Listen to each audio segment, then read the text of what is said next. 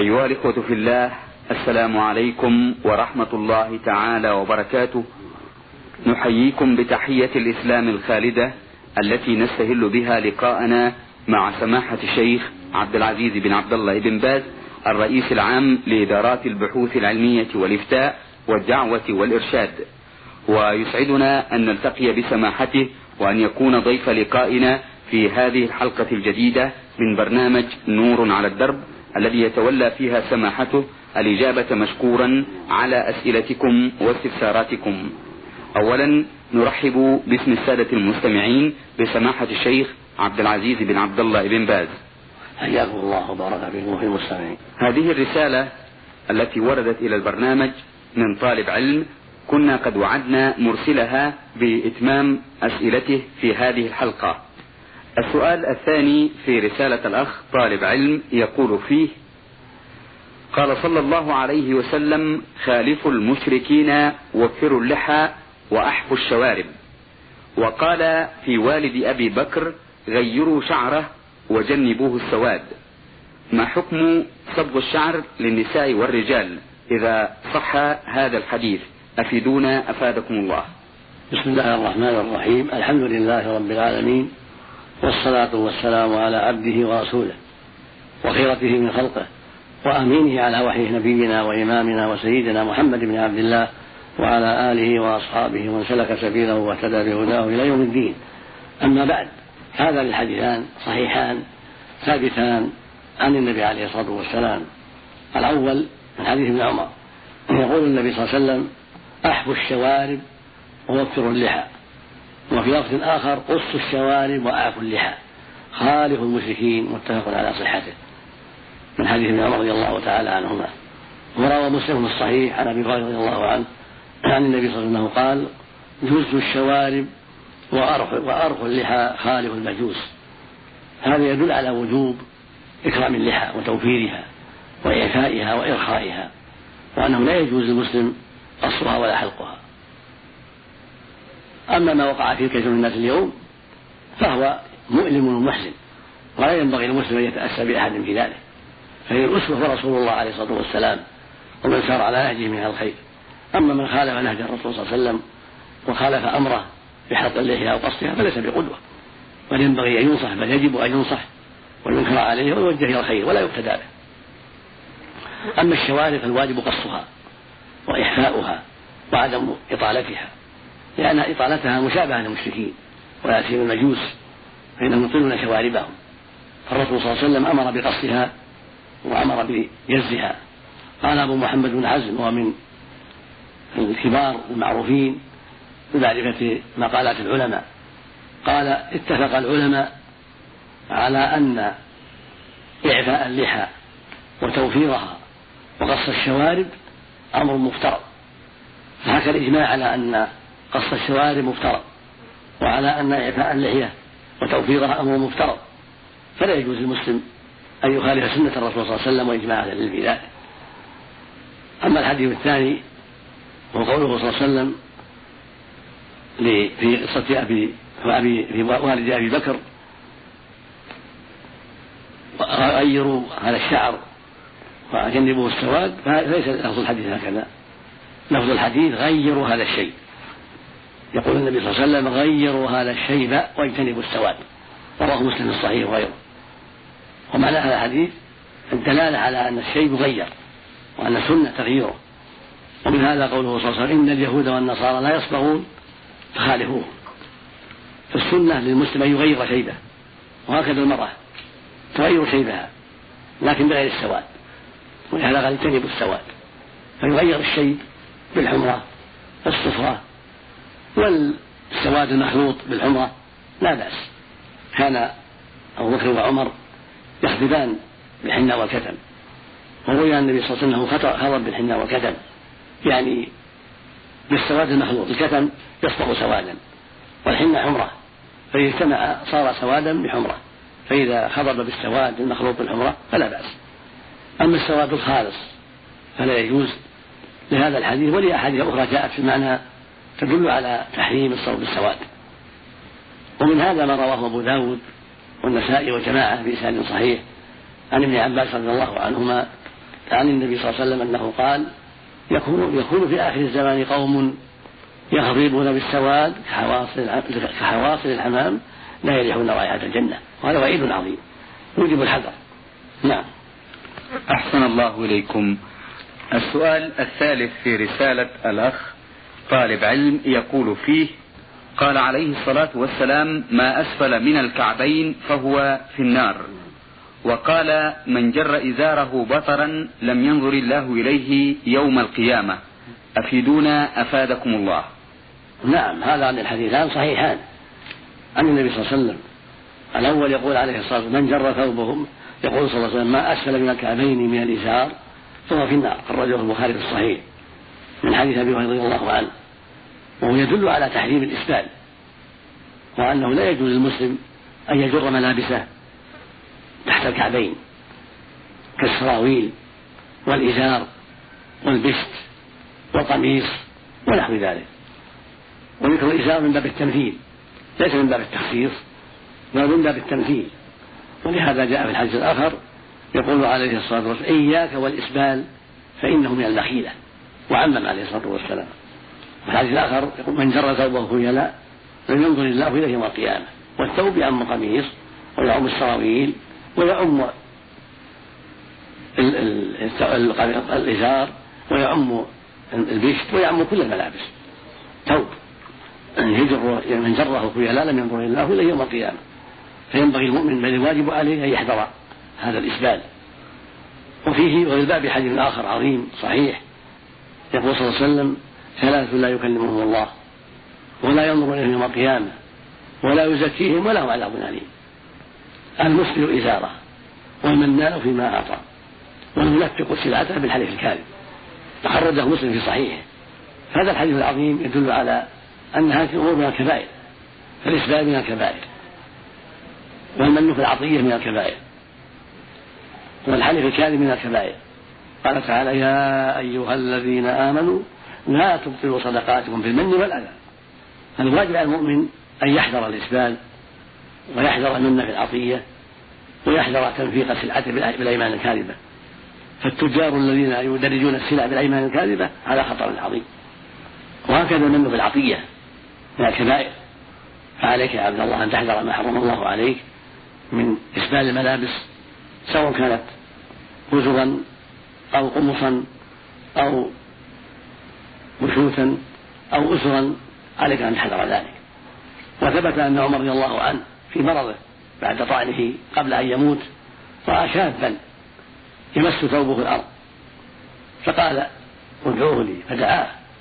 وقال يا بني ارفع ثوبك فإنه أتقى لربك وأنقى لثوبك. أو كما قال رحمه الله رضي عنه. فبين رضي الله عنه أن رفع الثوب أتقى للرب وأنقى للثوب. فجر الثياب وسيلة لغضب الله ووسيلة للأوساخ تلطيخها بالأوساخ والنجاسات. فالواجب على المؤمن أن يحذر ذلك طاعة لله ولرسوله وحذرا من صفات المتكبرين. وإذا جرها عن كبر صار أعظم في الإثم. جرها وسحبها وإرخاؤها تحت الكعبين منكر ولكن إذا كان عن كبر وعن قصد للكبر صار أشد في النكارة وأشد في الإثم. نسأل الله السلامة. وهذا خاص بالرجال. أما المرأة فلها أن ترخي لكن لا, لا لقصد الكبر لكن لقصد الستر. ترخي ثوبها حتى تستر قدميها هذا مشروع لها لأنها عورة. الرسول أذن لها في الإرخاء حتى تستر قدميها عن الرجال. بخلاف الرجل فليس بعورة قدماه فلا يجر ثوبه ولا بشته ولا غيرهما. واتق الله الجميع. نعم. أحسن الله إليكم. والسؤال الرابع في رسالة الأخ طالب علم يقول فيه وقال عليه الصلاة والسلام أيما امرأة خرجت بزينتها لعنتها الملائكة حتى ترجع. إذا صح هذا الحديث فما حكم النساء اللاتي تخرجن إلى الأسواق وإلى الأفراح وليالي الزفاف بكامل زينتهن؟ علما أنهن يختلطن بالنساء في الأفراح فقط. أما في الأسواق فقد يختلطن بالرجال مثل أصحاب المتاجر. أفيدونا أفادكم الله. لا أعرف هذا الحديث بهذا اللفظ. أي امرأة خرجت بزينتها لا الملائكة حتى ترجع. لا نعرف هذا الحديث بهذا اللفظ. ولكن معناه في الجملة صحيح إذا لم تستتر ولم تحتجب. والله يقول جل وعلا في كتابه العظيم وقرنا في بيوتكن ولا تبرجن تبرج الجاهلية الأولى. فإذا خرجت في زينتها متبرجة تبدي زينتها للناس للرجال من العنق والوجه والشعر والقلائد ونحو ذلك أو بالتكسر والتغنج في كلامها مع الرجال هذا خطر عظيم. أما إذا خرج بزينة الله للأفراح أو لزيارة أهلها أو غيرهم ممن تجوز زيارته مع التستر والحجاب والبعد عن إظهار الزينة للرجال والفتنة فلا حرج في ذلك. وإنما جاء هذا اللفظ في ما يتعلق بإغضاب الزوجة لزوجها. يقول صلى الله عليه وسلم أي امرأة ماتت وزوجها عليها غضبان لعنتها الملائكة تصبح. هكذا جاء الحديث الصحيح عن رسول الله صلى الله عليه وسلم. أي امرأة باتت وزوجها غضبان عليها لعنتها الملائكة تصبح. وفي اللفظ الآخر كان يستوي ساخط عليها حتى يرضى عنها. فالواجب على المرأة أن تحذر غضب زوجها وأن تسمع وتطيع في المعروف. حتى لا تلعنها ملائكة وحتى لا يغضب الله عليها ولا ملائكته. لكن إذا كان إغضاب هذا في الحق بأن أمر أمرها بمعصية الله فأبت عليه وغضب فلا حق له في هذا ولا خطر عليها في هذا. بل مأجورة. إذا قال لها مثلا اكشفي لأخي أو لزوج أختك أو للأقارب من بني عمها وأخوالها فلا طاعة له في هذا لأن هذا معصية. أو قال لها اشرب الخمر. أو اشرب الدخان هذا منكر. ليس لها طاعته في ذلك. أو ما أشبه هذا من المعاصي. فالرسول يقول عليه الصلاة والسلام إنما الطاعة في المعروف. لا طاعة المخلوق في الخالق والله ولي التوفيق. أحسن الله إليكم. هذه رسالة وصلت إلى البرنامج من المستمع ألف ألف عين من العراق. يقول في بدايتها بسم الله الرحمن الرحيم. السلام عليكم ورحمة الله وبركاته. تحية إلى برنامجكم الموقر. وبعد. سؤالي الأول. إذا صلى شخص واكتشف بعد الصلاة أن شيئا قد نزل منه فهل عليه إعادة للصلاة أم لا؟ أفيدونا أفادكم الله.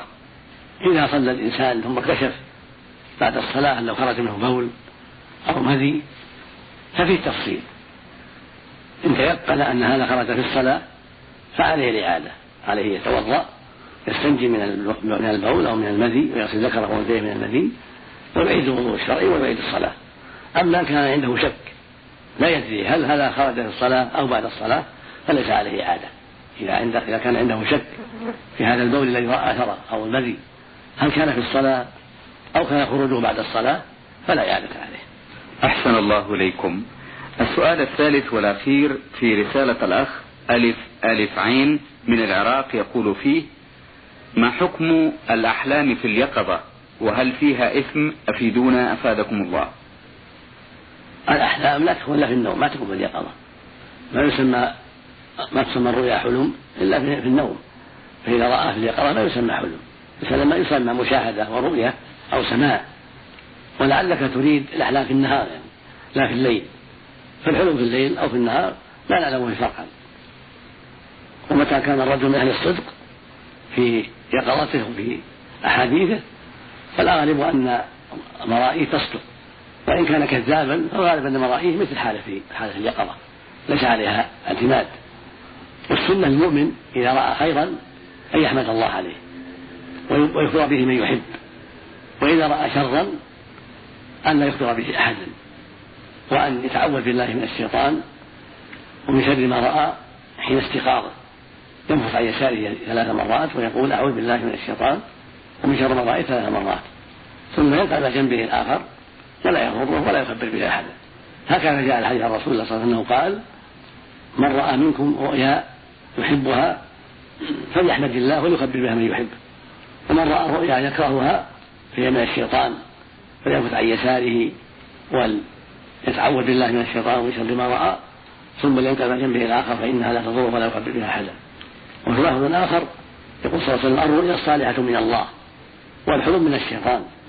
فإذا رأى أحدكم ما يكره فلينفث عن يساره ثلاث مرات. ويتعوذ بالله من الشيطان ومن شر ما رأى ثلاث مرات. ثم لينقلب على جنبه الآخر فإنها لا تضره ولا يخبر بها أحدا. والله أعلم. أحسن الله إليكم. وهذه رسالة وصلت إلى البرنامج من الأخ محمود عين من الكويت الجهرة. يقول في رسالته وفي بدايتها بسم الله الرحمن الرحيم. السلام عليكم ورحمة الله وبركاته. تحية طيبة مباركة أتقدم بها إلى الأفاضل المشايخ في برنامج نور على الدرب. أنا شاب مصري أعمل بالكويت. واسمي محمود. ذهبت إلى مصر لقضاء إجازتي وفي أثناء وجودي في البلدة حصل حوار بيني وبين زوجتي وغضبت منها غضبا شديدا. فقلت علي الطلاق تكوني خالصة لو ذهبت إلى البلدة التي يعيش فيها أهلها وأقصد بذلك بيت أهلها. فبعد سفري إلى الكويت مرة ثانية أرسلت لي خطابا تقول أريد أن أذهب إلى بيت أهلي وتقصد أنها كانت متضايقة مما قلته لها. ووافقت وبعثت إليها بخطاب بالموافقة وأنا ما زلت في الكويت. وذهبت بموافقتي. هل اليمين يكون واقعا؟ علما أنني حلفت اليمين وأقصد به تخويفها ولم أشعر باليمين. هل علي كفارة يمين أم اليمين واقعة؟ وإذا كان علي كفارة يمين هل أدفعها لعشرة أفراد أم أدفعها لفرد واحد؟ وإذا كانت تقدر بالدينار كما عندنا في الكويت أدفع كم دينار؟ أفيدونا أفادكم الله. إذا كان الواقع كما ذكرت وأنك طلقت عليها أن لا تذهب لأهلها قصد بقصد تخويفها ومنعها. لا لقصد إيقاع الطلاق فإنه لا يقع الطلاق. ولقول النبي صلى الله عليه وسلم إنما الأعمال بالنيات وإنما لكل امرئ ما نوى. فما دمت حين منعتها من أهلها وطلقت على ذلك أردت بذلك منعها وتخويفها لا إيقاع الطلاق عليها إن ذهبت فإنه عليك كفارة يمين فقط وهي إطعام عشرة مساكين لكل مسكين نصف صاع من التمر أو من الرز أو غيرهما من قوت البلد. عشرة لا لا يعطاها واحد بل لابد من عشرة ولا بد من طعام ولا تجزي النقود لا دينار ولا غيره الواجب إخراجها من الطعام تعشيهم في بيتك أو تغديهم ولا متفرقين ولو اثنين اثنين واحد واحد حتى تكمل عشرة أو تعطيهم الطعام بأيديهم نصف صاع كيلو ونصف من التمر من الأرز من الحنطة. يعني من قوت البلد. ويكفي ذلك والحمد لله ولا يقع الطلاق. وإن كنت أردت بهذا الكلام إلا بإذنك. لا تخرج إليهم إلا بإذنك. ناوي هذا ناوي الإذن. ثم أذنت لها فلا شيء عليك لا كفارة ولا غيرها. إذا كنت نويت بإذنك. يعني ليس لك آه، الخروج إلى أهلك والذهاب إلى أهلك إلا بإذن هذا نيتك وأن متى أذنت فلا شيء فقد أذنت لها ولا شيء الحمد لله. أما إذا كنت ما نويت الإذن؟ فقلت عليك الطلاق ألا تذهبي لأهلك وإذا ذهبت منها أن طالق وقصدك منعها وتخويفها فإنها بهذا الإذن آه، يباح لها أن تذهب إلى أهلها وعليك الكفارة المذكورة وهي كفارة يمين وهي طعام عشرة مساكين عشرة فقراء. نعم. أحسن الله إليكم. وهذه رسالة وصلت إلى البرنامج من الأخ خالد علي من جمهورية السودان الديمقراطية. يقول في رسالته وفي بدايتها بسم الله الرحمن الرحيم. الحمد لله وحده لا شريك له وأشهد أن محمدا عبده ورسوله. الحمد لله الذي جعل من أمة محمد من يريدون الحق للناس ويردون على من خرب في عقيدة سلفنا الصالح رضوان الله عليهم. أرجو من الأفاضل المشايخ الكرام في برنامج نور على الدرب الإجابة على أسئلتي. السؤال الأول هل تجوز الصلاة خلف من جوز الدعاء من الأموات؟ أفيدونا أفادكم الله. الذي يجوز دعاء الأموات يكون مشركا فلا يجوز أن يدعى الميت ويقال المدد المدد يا فلان أغثني انصرني انصرنا على عدونا أنت تعلم حاجاتنا فأعطنا كذا وكذا. هذا يكون مشركا. ولا يصلى خلفه ولا من يعمل عملا ولا من يرى عملا ولا خلف من يرى عملا أيضا. بل هذا من الشرك الأكبر من عمل الجاهلية من جنس عمل في جهل وغيره من المشركين. لأن الله يقول فلا تدعوا مع الله أحدا. ويقول سبحانه ولا تدعوا من دون الله. ما لا ينفعك ولا يضرك فإن فعلت فإنك إذا من الظالمين يعني المشركين. ويقول الله عز وجل ذلكم الله ربكم له الملك والذين تدعون من دونه ما يملكون من قطمير. إن تدعوهم لا يسمعوا دعاءكم. ولو سمعوا ما استجابوا لكم. ويوم القيامة يكفر بشرككم. ثم دعاءهم إياهم شركا بالله. قال عز وجل ومن يدعو مع الله إلها آخر لا برهان له به فإنما حسابه عند ربه إنه لا يفلح الكافرون. وهكذا الذي يدعو الأصنام. والأحجار والأشجار والكواكب يستغيث بها أو يلجو لها يسمى مشركا. فلا يصلى عليه ولا يصلى خلفه. ولا يتخذ صاحبا بل يبغض في الله ويعادى في الله سبحانه وتعالى. ولكن ينصح ويوجه ويعلم لعل الله يهديه. نعم. أحسن الله إليكم. السؤال الثاني في رسالة الأخ خالد علي من جمهورية السودان يقول فيه هل يجوز لي أن أصلي في بيتي أم ماذا أفعل؟ أفيدونا أفادكم الله. عليك أن تصلي في المساجد مع إخوانك المسلمين إذا كان فيها إمام يرضى دينه. فإذا كان ليس فيها إمام فصل مع بعض إخوانك الطيبين في بيتك أو في أحد بيوتهم. إلا يوجد مسجد طيب تتمكنون من الصلاة فيه بإمام صالح فهذا واجب عليكم. أن تلتمسوا مسجدا فيه إمام صالح أو يمكن أن يؤمكم فيه بعضكم حتى تصلوا فيه صلاة الجماعة وتقيموا في شعيرة الله جل وعلا بالأذان والإقامة.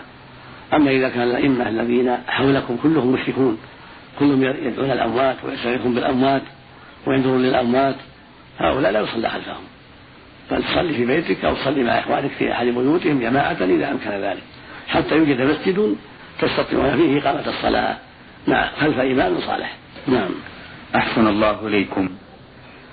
السؤال الثالث في رسالة الأخ خالد علي من جمهورية السودان الديمقراطية يقول فيه هناك مسجد أسسه رجل يعمل بالتمائم والحجب ويؤتى له بالنذر وتضرب في دياره الطبول ويزعمون أنه يعالج المجانين بالطبول والتمائم وما شابه ذلك فهل هذا المال المكتسب الذي أسس به المسجد يجعل المسجد مؤسس على غير التقوى كمسجد ضرار. أفيدونا أفادكم الله. وهل يجوز الصلاة خلفه؟ أفيدونا أفادكم الله. هذا الرجل لا يصلى خلفه لأن ظاهره فساد العقيدة. أما المسجد فلا بأس أن يصلى فيه ولا ينظر إلى نفقته بل يصلى فيه يصلي فيه أهل السنة والجماعة حتى يبتعد عنه أهل الشر والفساد. وأما هذا الرجل الذي هذا عمله فإنه لا يصلى خلفه لأن ظاهره فساد العقيدة وعدم الاستقامة. رزق الله الجميع العافية والسلامة. أيها الإخوة في الله باسمكم جميعا نشكر سماحة الشيخ عبد العزيز بن عبد الله بن باز الرئيس العام لإدارات البحوث العلمية والإفتاء والدعوة والإرشاد على هذا اللقاء في برنامج نور على الدرب الذي أجاب فيه سماحته مشكورا على أسئلة الإخوة المستمعين المستمع الأخ طالب علم المستمع ألف ألف عين من العراق المستمع محمود عين من الكويت الجهرة وأخيرا رسالة المستمع خالد علي من جمهورية السودان الديمقراطية. أيها الإخوة الأكارم شكرا لكم على حسن إنصاتكم ومتابعتكم للبرنامج وإلى لقاء آخر إن شاء الله من لقاءات الخير والبركة والسلام عليكم ورحمة الله وبركاته.